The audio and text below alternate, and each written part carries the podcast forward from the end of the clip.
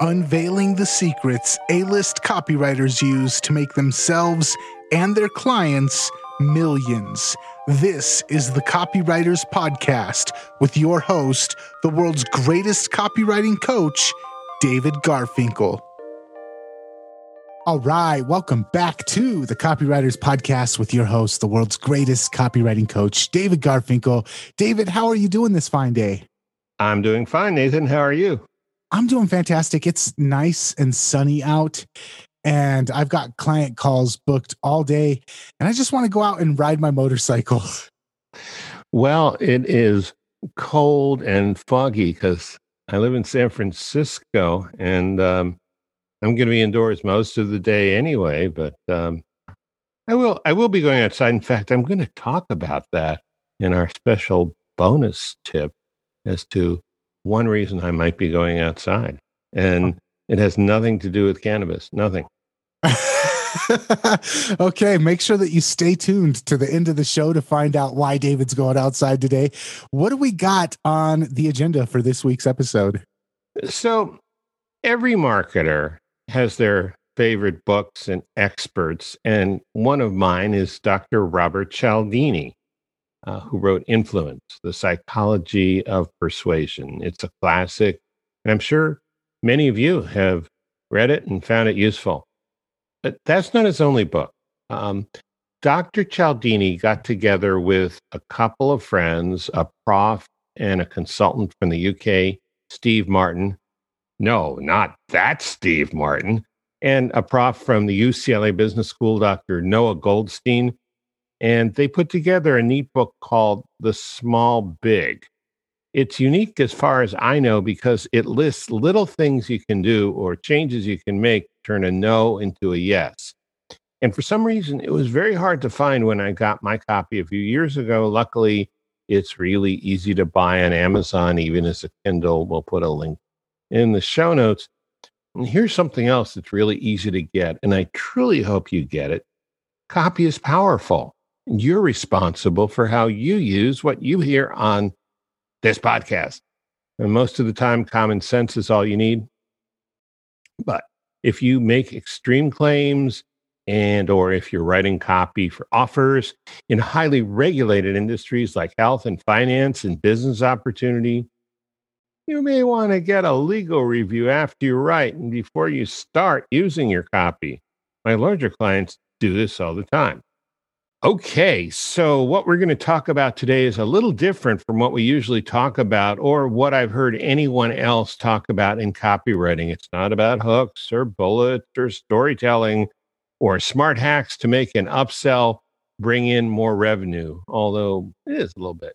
Um, before we get into this, I want to point out that these little hacks we're talking about today by themselves are not designed to make money for you. They're not. Instead, these are what I would call strategic tactics. And by that, I mean little things that can turn the tide. Someone's on the fence and this happens, they might fall into your camp. What's so appealing about them to me is they have all been proven through research experiments and and they ring 100% true to repeated experience on my part over the years. These tactics were not originally developed for copywriting, but for persuasion at large, often in large organizational settings, but it's easy to see how they can be transformed into powerful boosters for copy that's fundamentally sound to begin with. So, with that, let's get started. Our first tip is creating maximum credibility for the expert in your copy. What's one small thing you can do to build your prospects confidence in the expert in your copy. Or if you're writing the letter for yourself, build your prospects' confidence in your own expertise. And here's why this matters so much.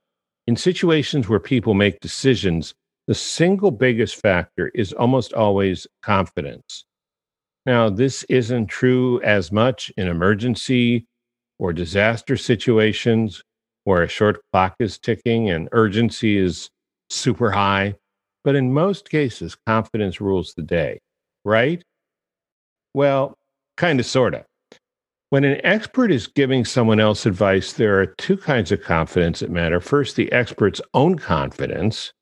And second, the confidence displayed by the person giving that advice. So, Nathan, if you're giving me advice, there's my confidence in you and how much confidence I perceive you have yourself in the advice you're giving me. Two kinds of confidence. And it's a really granular difference, but it's hugely important because how much confidence I have in you will be determined to a degree by how much confidence I perceive you have in yourself. So far, so good. Now, let's take this out of the person to person real life realm and into copy.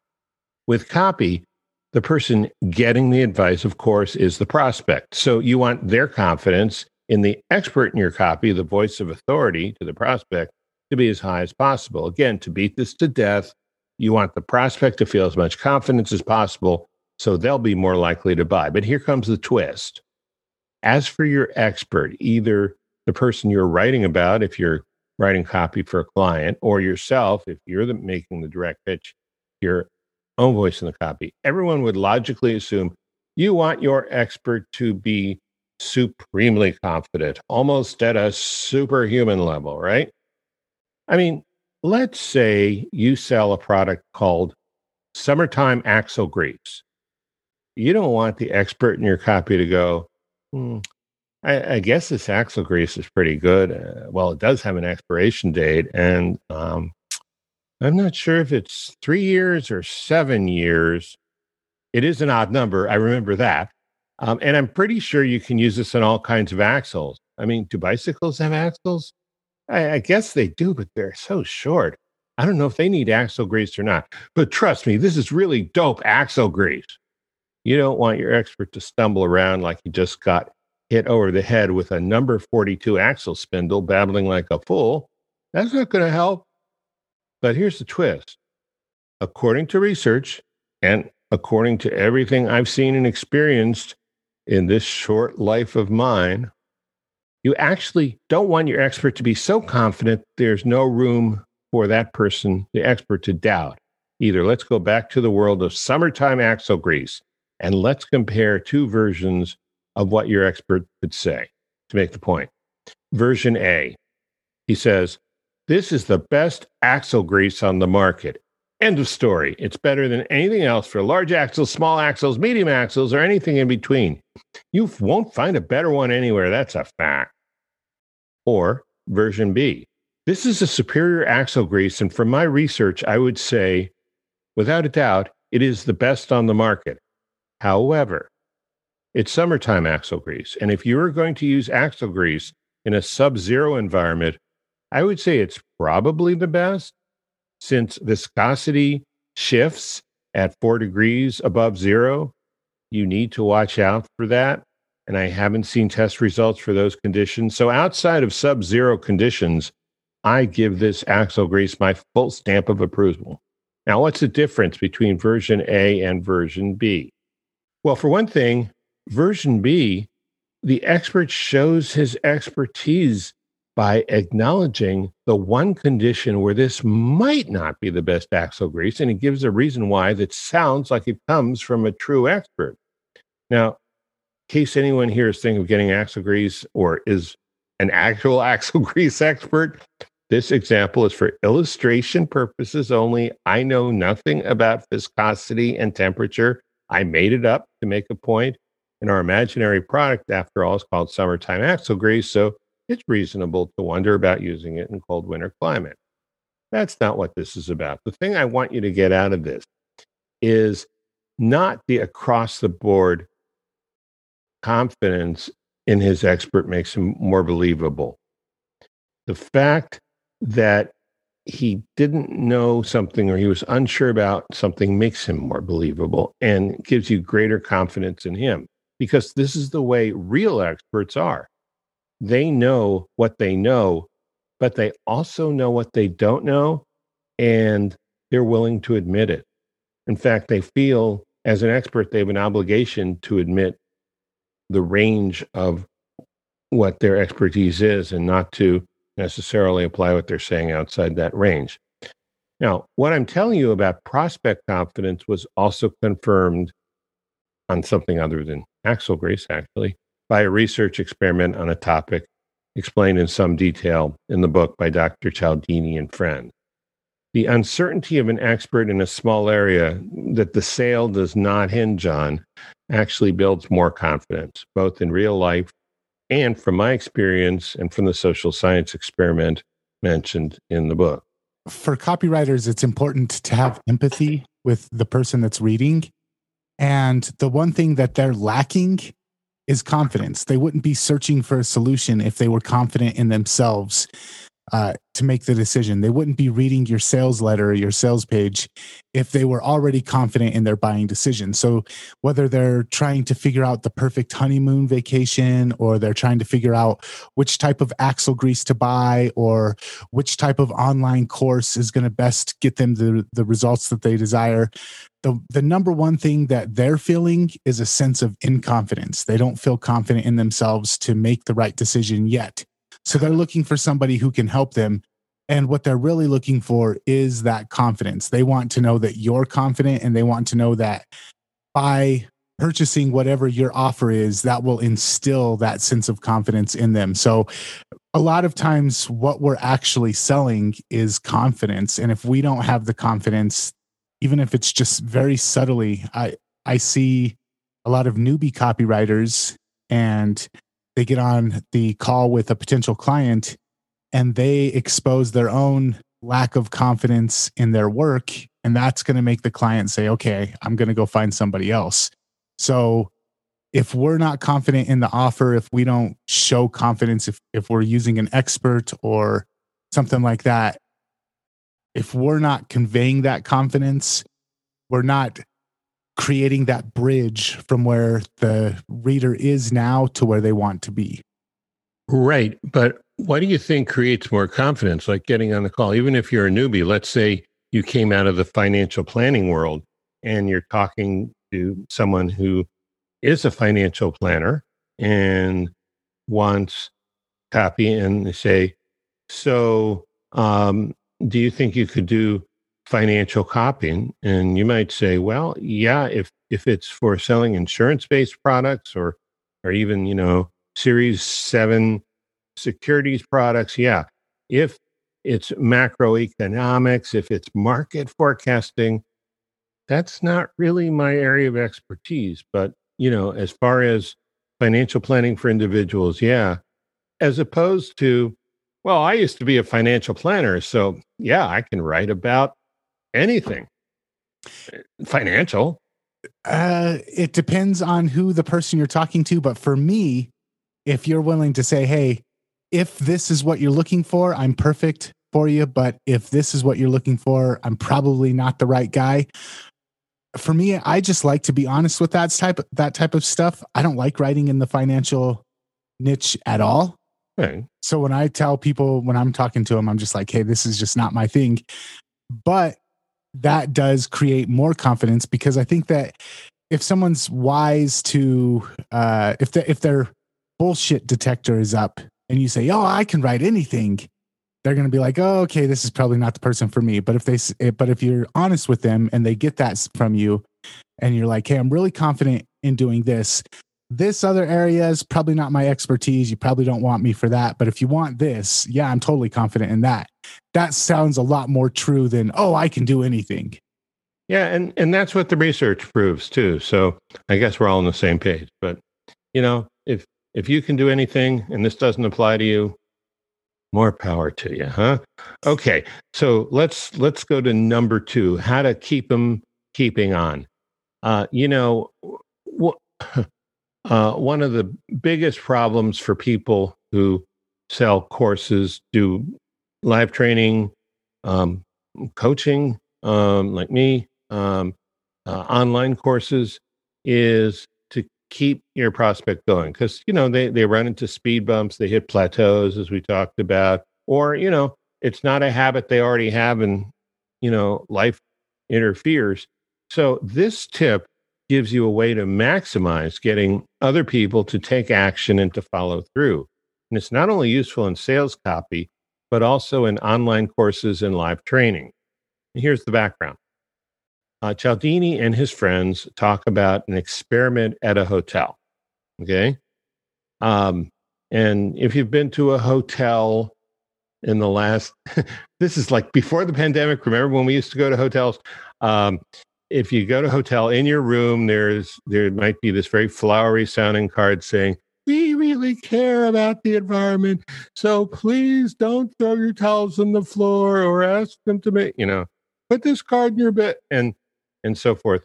Um, they they wanted to find a better way to get people from having needless laundry and cleaning done, and at this experiment now, I don't think Cialdini did this experiment. He found it in the literature and he reported on it. I it was hard to tell which ones he and his colleagues worked on, not. But anyway, what happened was when people checked in, they had three groups. The first group, some of them, first group, they were asked to check a box on a card saying, I hereby promise I will reuse my towels rather than throw them on the floor, and I don't need to have my sheets changed every day. That was what they on a box. Then there was a second group asked to do the same thing, check the same box with the same language, and they were given a sticker to wear saying, I'm doing my part to help the environment. The third group, and this is crucially important because this is where a lot of people trying to use this influence technique screw up. The third group was not asked to check any boxes or make any promises about specific things like towels and sheets. They were simply given the sticker to wear, a sticker which stated they were doing their part to save the environment. I mean, that should work, right? Well, not exactly. Here's what happened the people who both checked the box and got the sticker as a group had the highest percentage of not actually asking to have their own towels and sheets changed in the room every day. Now, this might seem like a really stupid experiment to you, but I think you'll see the value of what they found when we consider how this applies to copy, because there are two simple ideas at work here. First, the idea of micro commitments, small action. If you take an action, you commit to do a small thing like not change the towels and sheets every day, you'll be more likely to follow through and do things that save energy consumption by the hotel like turn off the lights when you leave the room. Second, the power of public display of a commitment. The sticker. If you're wearing a sticker says you care about the environment, you're more likely to do things consistent with the sticker says. But an interesting thing, people who did not take the action, check the box, make the promise, were at the bottom of the list of actually towels and sheets they were lower than the people who checked the box but did not get the sticker. And based on what we know in copywriting, this is entirely predictable. Giving people a general slogan, this big conceptual virtue signaling idea by itself is pretty much a waste of time. But asking them to take specific action and then backing it up with a slogan they display publicly a slogan which now has a specific meaning to them and which is tied to a commitment they've already made is a great way to get people doing more towards what you want them to do. Now, the obvious way we do this in copy, one obvious way, the most obvious way, is with upsells. When you buy, say, a bottle of a supplement, you know, before you complete your transaction, you're offered three or six more at a discount, and customers act on these offers.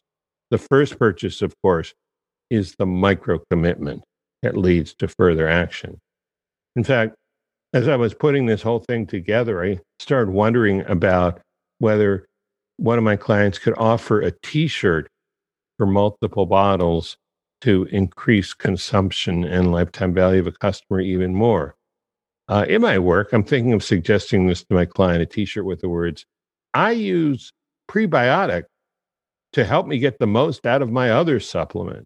Might be too corny or too personal or TMI, but by using the same idea in online courses, where after the person completes the first step, they get a sticker they can, you know, put on their Facebook page, and I think we've seen some of those. Um, that could reduce refunds. It could increase customer value, and who knows, could even actually get people to finish the course. I think the underlying thing here is identity and consistency. If you can get someone to identify as something and take a small action to be consistent with that identity, then asking them later to take a larger action to stay consistent is what makes it easier for them to take that larger action later. Yeah, a- absolutely. And and you can really cement in an identity with with a sticker or something else they can display publicly. Mm-hmm. And you know, the the thing is to me this this doesn't work. I'm I'm one of those people outside the bell curve or something. But you know, you see people say, I voted or I got a vaccine or I don't have herpes or something like that. You know, they wear well, I made up that last. All right. Um, let's go to the third one. I mean, it's true, but I don't actually have a sticker like.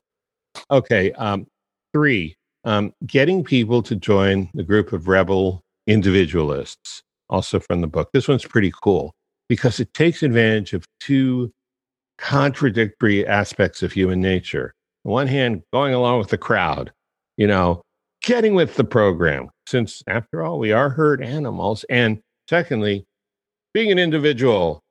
What was the guy's name in Atlas Shrugged? Who is um, John you know. Galt? Yeah, John Galt. Ah, I'm an individual. I'm not a sheep. Okay. So here's how this this really cool technique plays out. On the one hand, people like social proof and tend to follow the crowd. And, and look at all the people who proudly proclaim they're living for the weekend, probably after they saw it on the TV commercial, right? Um, not too many people brag about living for Tuesday. Um, so, in general, it's a lot easier to sell someone something that 80,000 or 80 million people have already bought than it is to sell them something only eight people have bought. That's one hand, social proof, herd mentality.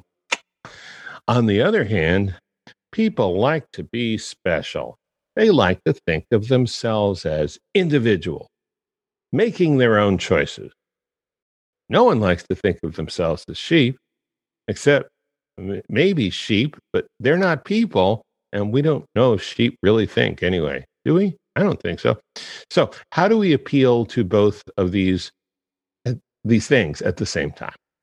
And this was a question researchers struggled with, as reported in the book. And they tried a bunch of things, and they came up with a really neat answer, ingenious answer frame doing what you want to get people to do as being a rebel against the crowd. This can work both ways, and it's in the framing.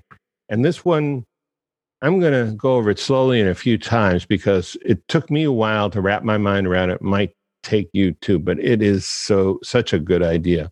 It's all in the framing. Let's say you have a popular membership site uh, called the Facebook Doorbuster Tricks course.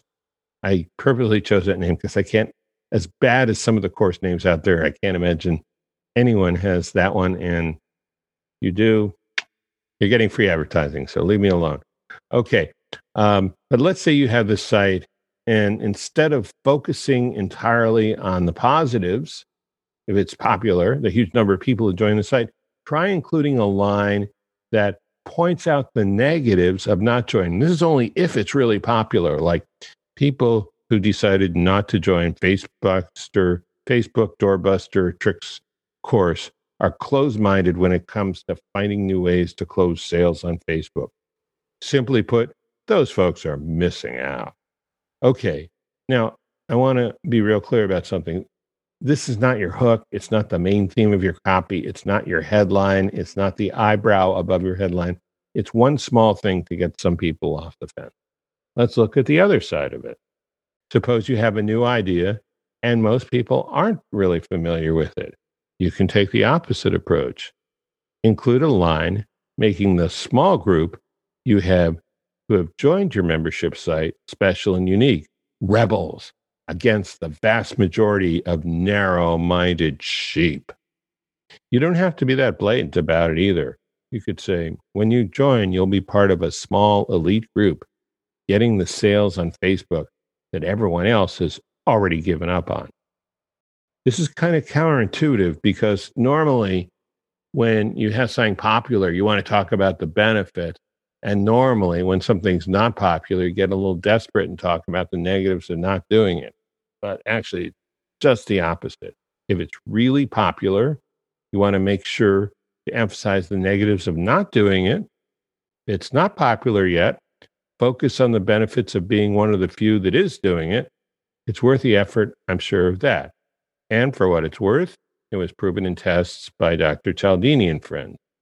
One more time, here's an easy way to remember this. When the market is positive, accentuate the negative. That is the disadvantage of not doing it. When the market is negative, accentuate positive. That is the advantage of doing it anyway. Me and you are both music nerds. Yeah. I, I see this play out in the music industry. There's the pop music that everybody likes because everybody likes it. It gets played on the top 40 and everybody knows who this particular artist is or this particular song is. So of course it's a good song. So of course you like it. Adele. but then there's the I love this band and nobody I know knows who they are. And we have a small, this band has a small but loyal following. And when that band starts to get popular, sometimes we feel like, oh no, the world is finding out about our secret. So there's that, there's, there's two different ways of looking at it. There's the, um, this band is good because everybody loves them. And then there's the, this band is my favorite band because nobody else knows about them except for our small elite group of people. So, and the thing about it for me is, I think the the relationship, the uh, sense of identity that people get from the small following, the this is only me and and a couple hundred thousand people know about this. That's a stronger sense of endearment and can be leveraged and utilized in a different way, but it's just as powerful as the big, uh, everybody knows who this pop star is type of music.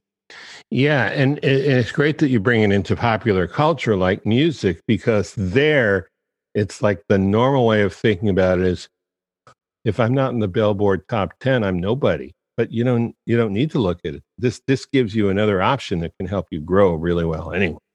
Mm-hmm. Yeah. So um Man, you brought a lot of really good examples to the table today. One last thing I was going to ask about this, though the the um, the uh, rebel individuals. I think one thing to consider is if you're writing for like a Western culture, that makes a lot of sense. But there are other cultures in the world that uh, a large part of their identity is the fact that they're part of the group. There are other cultures where um, being an indiv- individualist is kind of shunned, and so depending on where you're writing or who, wh- what company, what country you're writing for, uh, can consider what their values are. Right. I'd be really careful, for example, about using this in Japan, where consensus is so important. Yeah, good point. So we're we're really talking about English speaking countries and, and Western European countries. But yeah, yeah, your mileage may vary. You really have to be careful or not be careful, but you know, factor in what you just said. And that's good. Now we do have a bonus, but I'm I'm gonna need you to uh, role play with me a little bit. Is that okay? Sure. Okay, so I'm going to demonstrate a little thing that I'd never heard about before, but makes such perfect sense that you can do to increase your creativity like instantly. Um, and for our listeners, I'm putting this book, a small big, right over my head to um, indicate a very low ceiling. And I'll explain why in a second. Um, uh, and Nathan, I want you to ask me to tell you as many ways of saying the color blue as I as you as I can think of. David, can you please tell me how to say the color blue in as many ways as you can think of? Um, sky blue, um, indigo. That's that's all I can think of. Okay, thank you. Now let's do number two. Um, for our listeners, I have removed the book from above my head, and I have ten foot ceilings in my house. Okay. And Nathan, I would like you to ask me exactly the same question. David, can you please tell me as many different ways that you can think of uh, explain the color blue? Sure.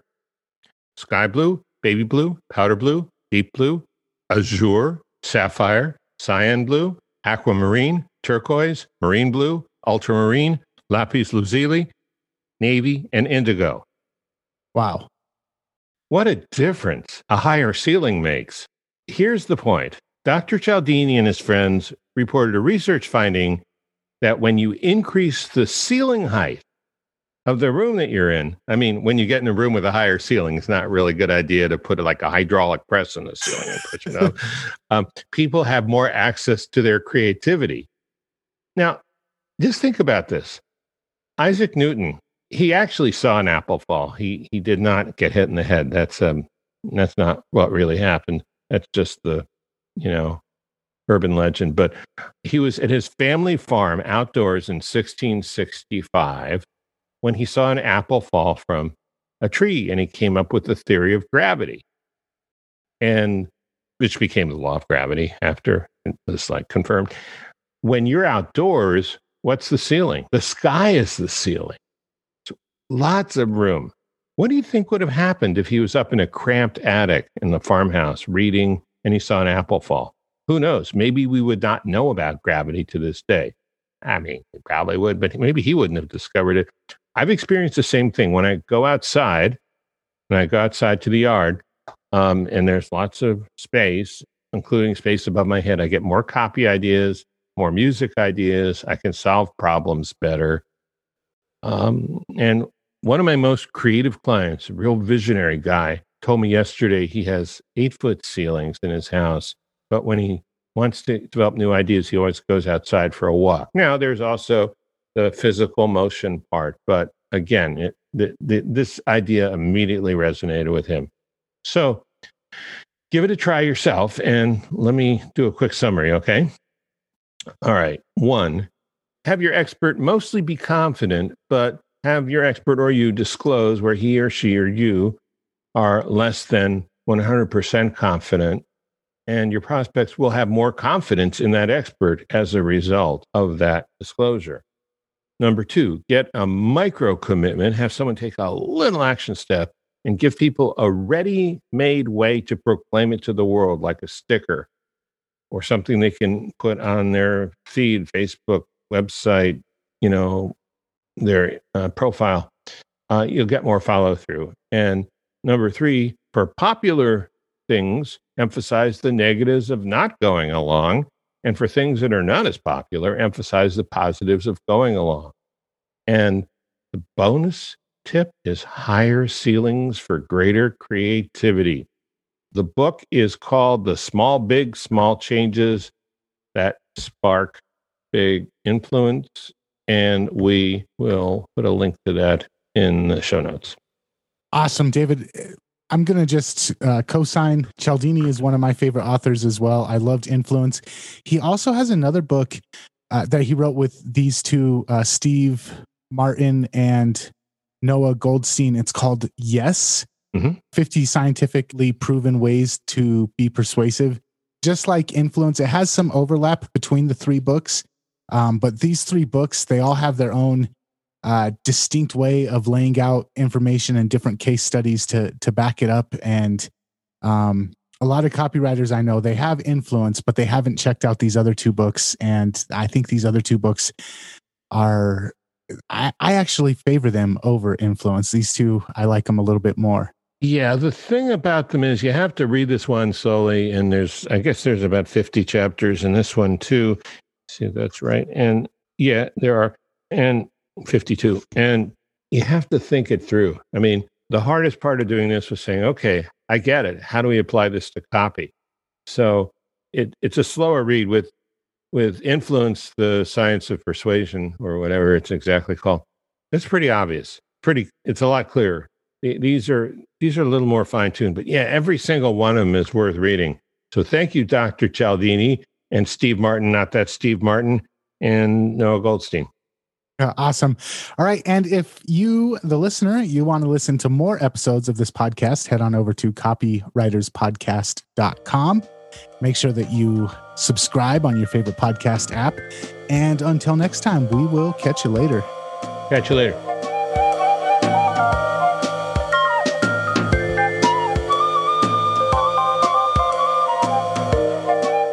Before we go, a quick question. Would you like to have me as a guest on your podcast? Let me give you an easy way to contact me about that. We've put up a form on garfinkelmedia.com, and it won't take much more than a minute to fill it out. So if you'd like to have me on your show, just go to garfinkelmedia.com and fill out the form. That's garfinkelmedia.com. Thanks, and see you next time on the Copywriters Podcast. This is the Copy and Funnels Podcast Network.